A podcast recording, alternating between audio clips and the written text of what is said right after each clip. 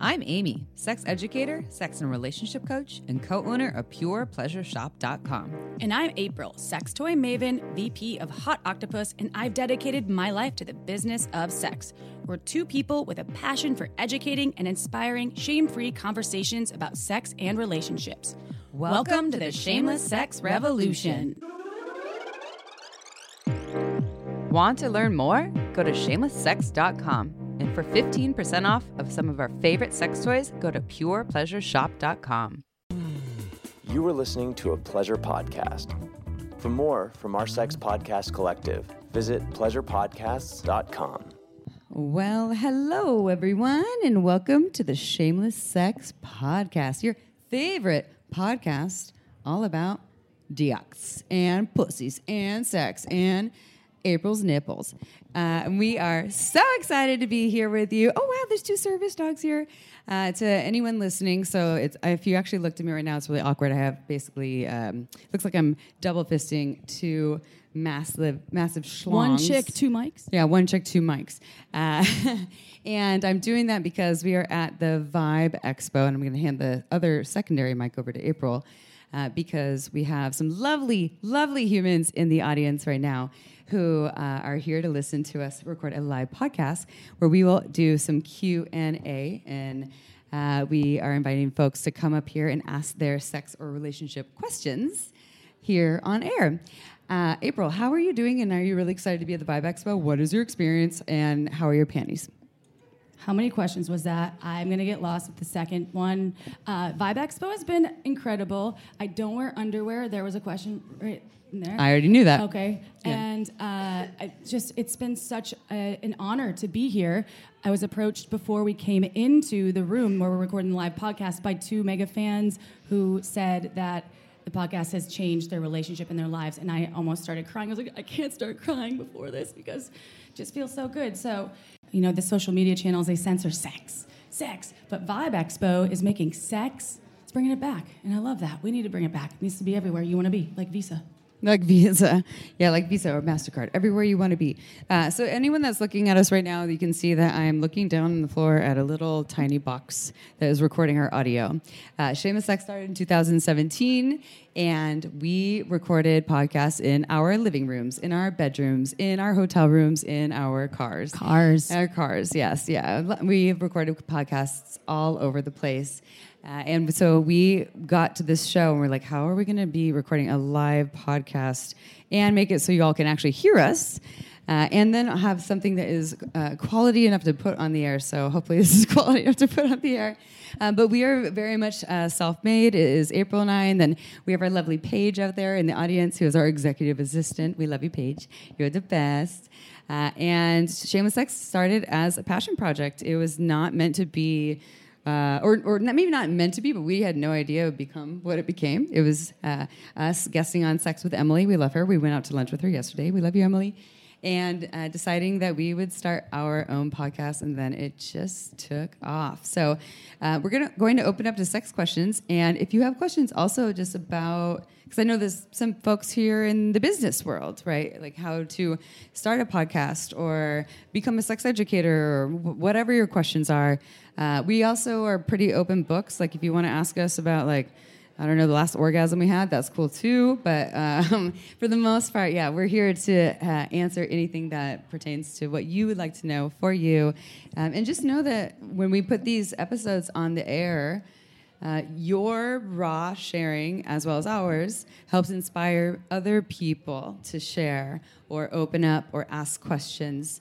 And there's something about the realness of people that, really helps other people to do the same for themselves. So, but no pressure, right? Y'all do you. You take care of yourselves. So, okay. So does anyone have any questions? Oh, my God. Of course, Susan Bratton does. Susan Bratton in the house. She's got to open it up. I'm going to hold this mic next to your face. Oh, yeah. I just wanted to get you started. Oh, I can double fist mics. Don't worry. I just wanted to get you started because I was afraid that people would be too shy. So the thing that I'd be most interested in knowing, you've done how many episodes now? At least over 350. We did 363 the other day. Okay. Yes. So 363 episodes. If I wanted to be the world's best lover, what are the most advanced skills or things that I could do that would make me that person? Ooh, good question. Susan Bratton, opening it up. Susan with right that layup. To it. So Susan's been on our show maybe, I want to say 4 times. It might be 5 or 6 now. Multiple episodes. And this is not, we did not talk to Susan about this before everyone. So this is not previously negotiated. Can I start, though, by saying, listen to the episodes with Susan Bratton? Oh, yeah. I don't know if you meant for that to happen, but it's absolutely true because you have been teaching millions of people about how to be their best selves in the bedroom and outside of the bedroom. Oh, yeah. So I would say that to start. It's just that's it. Just kidding. No, we have other things to say. I'll go with one thing that I think was really, really important for me and a lot of people that I have worked with or I think is just beneficial for everyone is presence. If you want to be a fantastic fucking lover, whether it's fucking or maybe you're not fucking, is to actually show up for it. And it's not always easy to do, right? If you have a lot of trauma or you're in an experience with someone where you don't feel really relaxed or safe, it's very natural for your brain to pull you out of the experience, to go other places. Like, what am I going to have breakfast for tomorrow? What do I look like? What do I smell like? Are they into me? Do they love me? Do they like me? Oh, my God, am I too much? Am I not enough? I don't know. So there's nothing wrong with that process. It's just...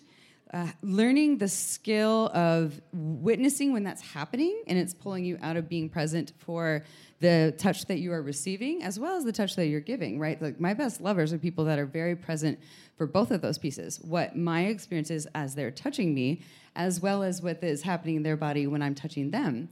And so if that is foreign to you or new to you, I would suggest, and I just maybe took what April would have said. Sorry, April. You can go with the other one that you know I would have said. Right? Okay, cool. Take up a meditation practice. It doesn't have to be an erotic meditation, but learning how to differentiate between when am I here in my body, which is like, okay, fingers on my nipples. Oh, that feels nice. I feel tingling. Or, oh, actually, I don't like that. Let me say something because that doesn't feel very good. Also a really big skill, right? To be able to say no, or I don't like that, or a little less of this. Oops, a little more of that. And so having the skill of being able to see when your brain starts to leave and fingers on my nipples, but instead I'm having those other thoughts. Do they like me? My insecurities, all the homework I have to do or the business meetings. Getting out of your head and into your body. Exactly. Sounds easy, right? It's not. Not so easy. At all. Which is where the meditation can come in. I will also say having a self-pleasure practice. Does anybody do that? Like, we're talking about masturbation here. Good. I didn't understand how important knowing my own body, how important it actually was, even in my 30s. Can you believe that? Now I'm 41, and I'm like, wow, oh yeah. I did discover this a few years ago, thankfully. But you are in charge of your own pleasure, right? You, right. You sometimes think your partners know, or new partners, or there's a long-term relationship partner that they know every facet of your body, but we're always changing. That's why it's important to explore yourself on your own, when you have the time to drop into what you're experiencing and with sex toys, if you want to, with your hands, and really understand the sensations that are being brought up in your mind, but then drop into those sensations and how it feels. And I think that can really help you in your next sexual experience, whether it's with a partner or partners. Tell them there's ways to communicate how you want. You can't just be like, no, or you can obviously advocate for yourself all the time, but it's important to know what you like and what you don't like. This question is so complex, Susan Bratton, because there's so many other things I could say about this. And I think one also that I'll just add without going too deep into is communication skills, revamping your communication skills if you feel like you don't have them. It's easier said than done, but communication, as Emily Morse would say, is lubrication, meaning it is vital for really hot, connected sex. And maybe connected is not your word, but great sex. And then... What about our book? Well, in our book, if you read our book, and you listen to our podcast, you know that we constantly say go slower than slow and slower than that. We say that because not that all sex should always be slow, because if that was the case, I'd be bored as fuck, and April would go crazy, because we are fast-moving people. But I think for the initial touch for most people, unless you're like, oh, no, fuck me hard now, then like, yeah, fuck me hard now, please, thank you. But I think for a lot of people, it takes time for the bodies to warm up, to acclimate to each other, even if you've known that person for 10 years. And so slower than slow and slower than that. The slower than that part is a lot of people think they know what going slow is, but it still is a little bit on the fast side. Like that's what they're kind of accustomed to. So if you've never done this, try touching slower than you've ever tried touching yourself or someone else. Yourself is actually an even better place to start and see what happens. And what usually happens is there's a lot more sensation and pleasure and room for feeling yourself and feeling your partners. I'm feeling you, Amy. That was a great answer. Thank you, Chip. And I think we should move on to another question. Ooh. Oh, yeah. Please, oh, wait. Will you come closer? Paige. Oh, Paige. Here comes Paige. So here, Paige is going to hand you a mic and this mic. Okay, here, Paige. All right. We love our Paiges. Thank you, Paige. You were just talking about the self-pleasuring practice, and you had a guest on your show that was talking about energy orgasms, and she led, the audience through one. And I just wanted to ask you, I have a feeling that maybe prostate orgasms and energy orgasms are cousins, at least, because they're not necessarily associated with ejaculation. You can have multiple ones, and I just wanted to see what you guys thought about that. My guess is you're talking about Barbara Carrellas, who wrote Urban Tantra. Yeah, okay. Yes, and she's amazing. I wish she was here. She's just, if no one knows of Barbara Carrellas, look her up. And the book Urban Tantra is my all-time favorite Tantra book because it doesn't say the man and the woman. It's open to all genders, all orientations, even brings kink into it, sex magic. Someone's doing blowjob faces back there. Hey! We know her very well. I love her. She's like, why do you have two microphones? What's happening right now? That was an energetic kind of blowjob face though, over there. So yeah, my guess is that's who you're talking about. So when energy orgasms, my understanding is often not involving actually touching your genitals. It's involving your brain and your breath, or the combination of the two, and your imagination is a huge part of it that is leading you or guiding you into orgasm. So hey, wait, everyone, raise your hand if you've ever had an orgasm in your sleep. Oh, we've got that's about, like half I'd the say, room. I'd say 75%. Oh yeah, yeah. Sleepgasms are the perfect example of an energy orgasm. Your brain guiding you into orgasm without you even touching yourself, right? Or like choosing to do this, unless you've had those lucid dreams, which I have had a lucid sleepgasm where I was in a room full of dildos and I knew that I was dreaming and I could just fuck all the dildos and have all the orgasms. Right, yeah, I did that and it was awesome. I can't replicate it perfectly. I can't do it tonight if I wanted to. I've just woke up super horny where I was like, whoa. What happened? That was amazing. But this is the thing, your brain, since it's your largest sex organ, can help you breathers. I've never been able to just breathe myself into orgasm without actually touching my body or my genitals, but there are people that can. I've seen a video, and I do believe it's true, of a woman having an orgasm during childbirth, which usually looks like it's painful, and no, she was definitely breathing herself into an orgasmic state, which was very impressive. Yeah, orgasmic birth. It was the 70s, which... Yeah. Oh no, it's still a thing. I never had babies, so I can't really comment on that one.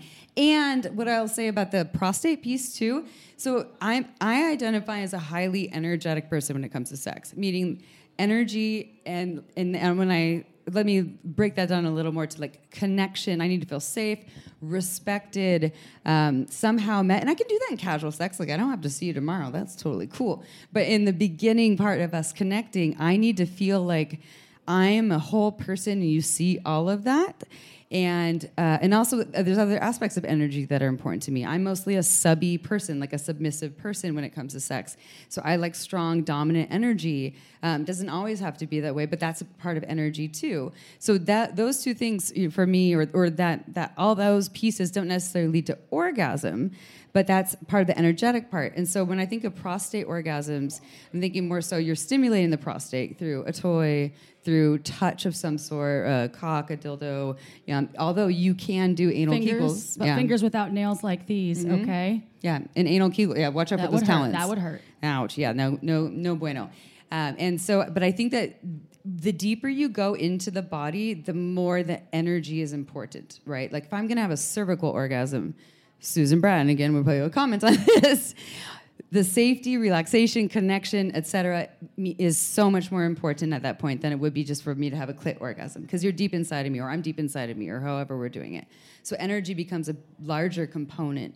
And so I just think of prostate orgasms as something that is more energetic, but an energy orgasm on its own doesn't have to involve touching genitals.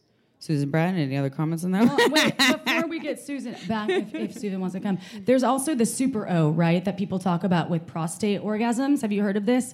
On one of our shows, we talked about the super O. And now I really think that that's incredible, but there's no hierarchy of orgasm. I think multiple orgasms are great if you can achieve that. But remember that I believe there's no... if you're, pleasure is pleasure. So if you're able to achieve an orgasm in a specific way, then pat yourself on the back or the cock or the butt and say, great, that was awesome that happened. So great question. It's multi-layered, and we could always go on, but we only have 30 minutes. We don't even have 30 minutes left. And just more for the Super O involving prostates, the Aneros booth. Go there, find Forrest Andrews. I think he might be presenting, or maybe he was presenting earlier. But he is the person that guested on our show talking about the Aneros products, and he knows a lot about Super O prostate orgasms. More questions? Okay, yeah. We have time for one or two more. Oh, wait, yes. We're behind. Okay, so you might have to come closer because our cord won't stretch. I have a question. So for those of us that are married or in longer-term relationships, sometimes the sex drives don't necessarily always match up, even depending on the day. But also, you mentioned like trauma and people dealing with high stress levels and things. So I was just curious what your general advice is for those situations, or if you have any. Brilliant question, and I'll open this up. Can anyone in this room relate to that question at all? Anyone? Yeah. Oh, yeah. There's some hands. Yep. Okay. So common for anyone in a relationship, whether it's a new relationship or a long-term relationship, to have moments or long time periods of mismatched desire or libido or just interests, right? Like I'm into this thing and you're into this thing. And because we're taking 2+ minds, bodies, and needs into account. So that's just a normal, natural thing to encounter at some point in your life. And I think that we live in a society that doesn't really embrace that. We're like, we should always be into this, or we always be matched, which isn't the case. You should stop shooting yourself. Stop shooting yourself. That's in our book, too. Shooting, yeah. Okay? Yeah, that's in our book as well. And at the end, we'll share a little more about our book.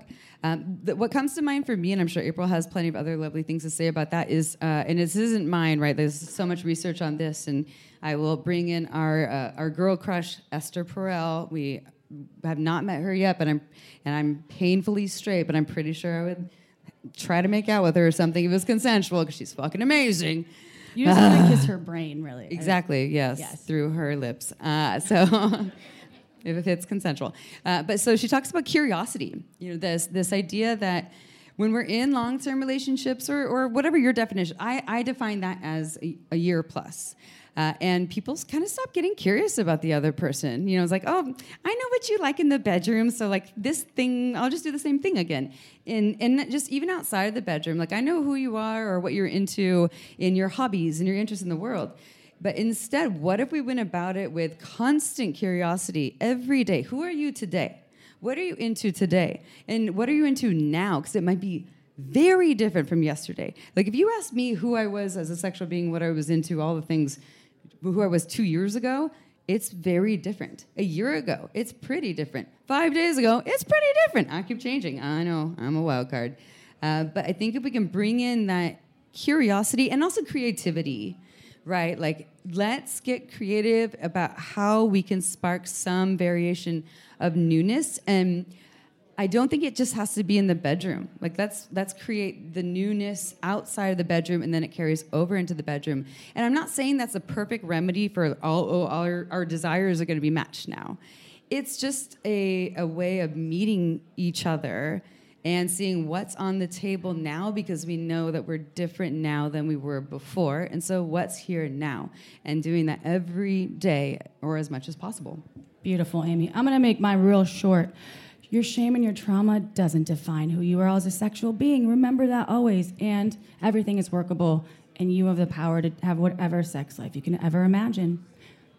Mic drop? No, I won't do that because that'll hurt your ears.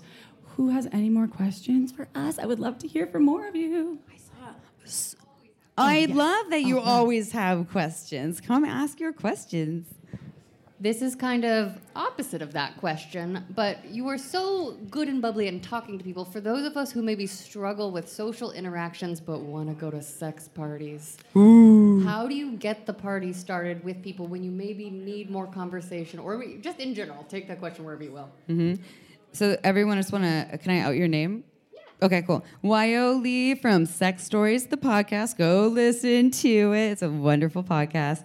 And so, okay, I want to, because I actually got a little confused with the question, just to reiterate. So if social interaction is hard, how do you go and have conversations with people? Like at sex parties. Yeah, yeah. At sex parties. Okay. How do you get the sexy part? Okay. I think that we all have different ways of connecting, right? Like some of us are talkers. April and I, lots of blah, blah, blah, right? You and I, blah, blah, blah. Can you tell? I think I'm a good listener. I do 80-20. Oh, she's a great listener. She's fabulous. It's true. And so I think for some people, talking is easy. And so for me, right, like talking one-on-one with someone I know really well, very comfortable. Talking one-on-one with a stranger, I'm freaking the fuck out inside. Whether we're naked or not, I don't care. At the trade show floor, right, if you talk to me out there, I'm probably like, if I don't know you, I'll be like, hi, but I'll seem like I'm okay, but I'm probably not. I'm okay. It's just I get social anxiety. And I do better with more group stuff. Does anyone else ever get socially anxious? I do the time. All the time. Yeah, I have no idea. And does anyone get it as you get older, too? You're like, holy shit, I just want to be a hermit more and more. People are scary.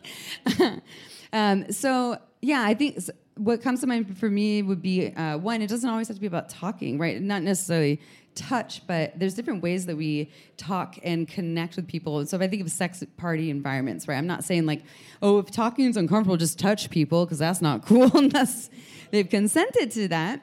But what if you outed that to people? You know, if you're there and you're just being raw and honest, like, hey, I want to connect with you, but I'm feeling a little nervous right now, but I want to connect.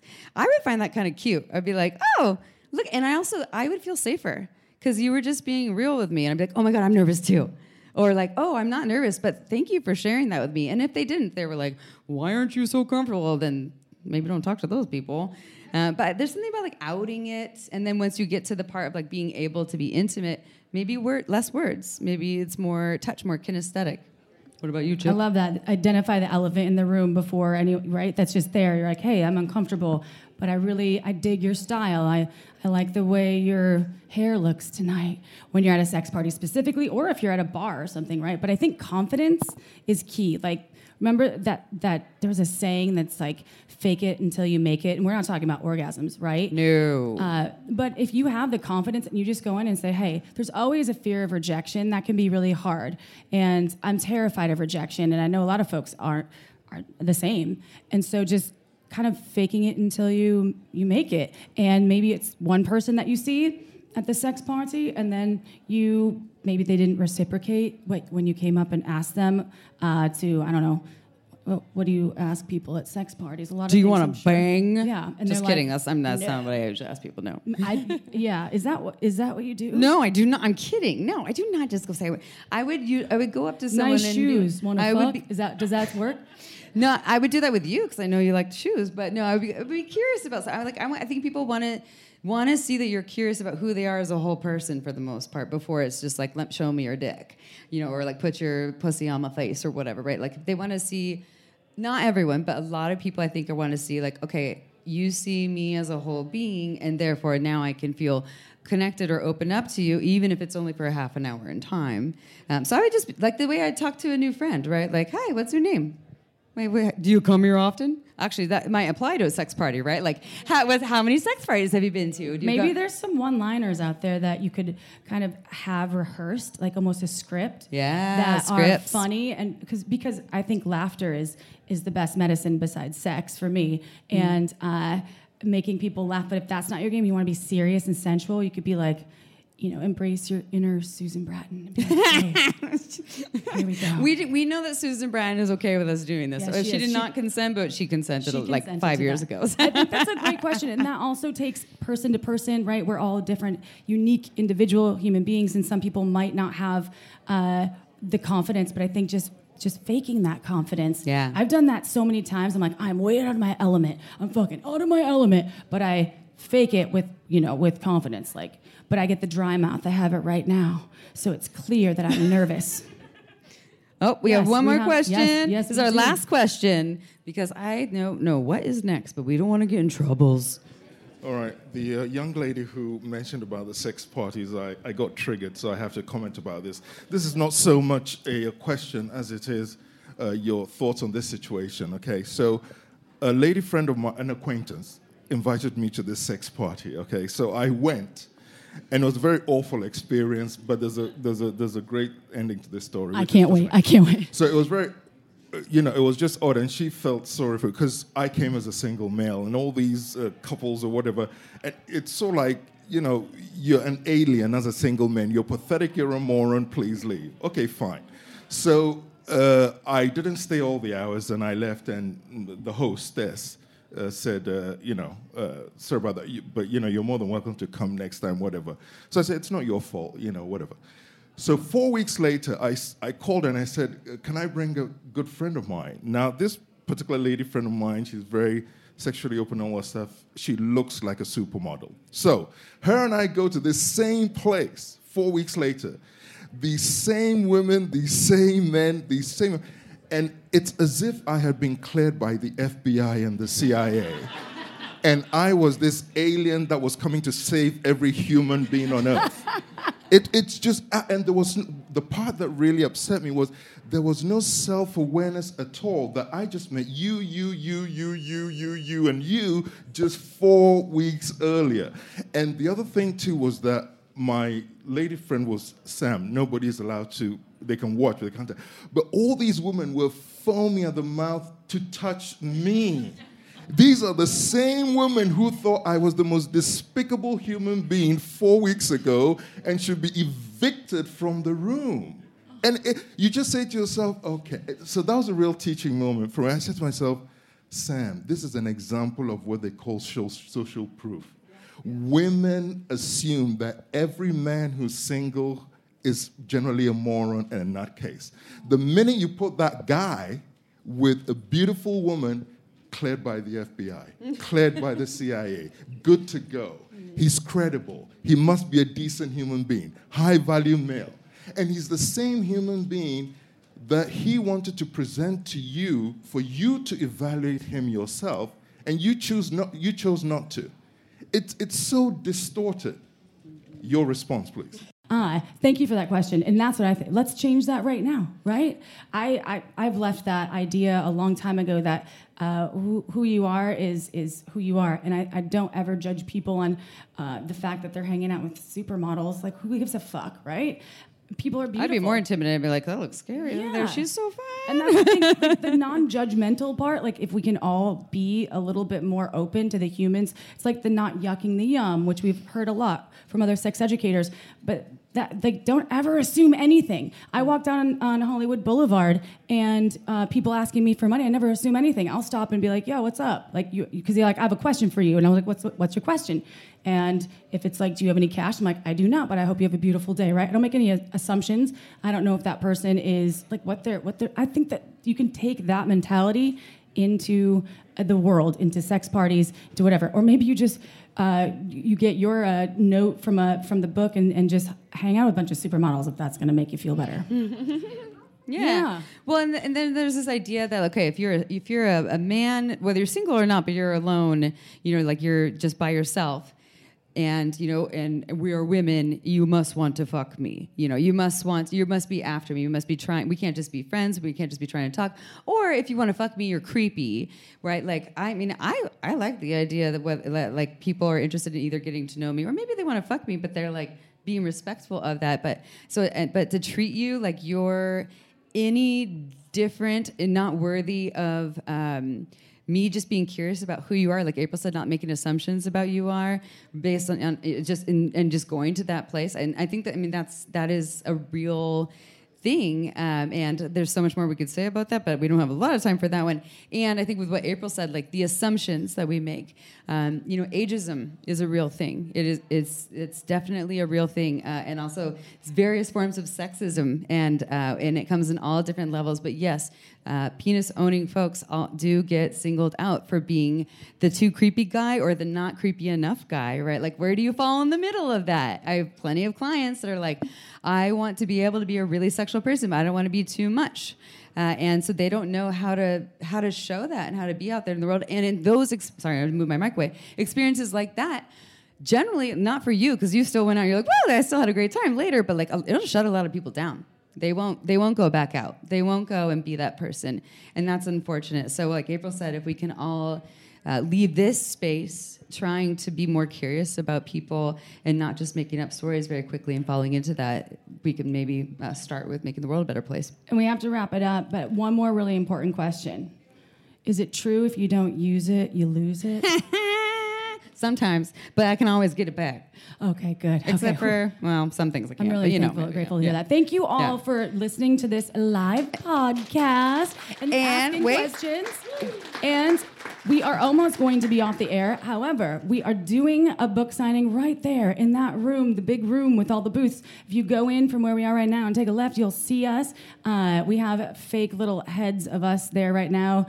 They're holding down the booth. They're holding down the booth, but we would love to see you. We have books you can buy, and we'll be there for a while. So come and hang out with us, and thank you. Yes. If you haven't read or you don't know about Shameless Sex, the book, just so you know, and we have a podcast you can find on all the apps, Shameless Sex. It's free. And we wrote a book. We spent 2 years writing this book, and the book is different from our podcast in that it is not a choose your own adventure book, because that is trademarked and we don't want to get sued. It's a choose your own pleasure path nonfiction book to figure out who you are as an awesome, unique sexual being, whether it's you're a single person or in relationships, and we will have books for sale there. We're happy to sign them and give you hugs consensually, if you're into it. And so we have stickers, and we will be here tomorrow at 3:40 teaching oral sex for everybody or something like that. Yes, and to all of our listeners out there that aren't in this room, if you are in LA, come see us at Vibe Expo tomorrow in Hollywood, and we'll see you next time, y'all. Ciao for now. Want to learn more? Go to shamelesssex.com. And for 15% off of some of our favorite sex toys, go to PurePleasureShop.com.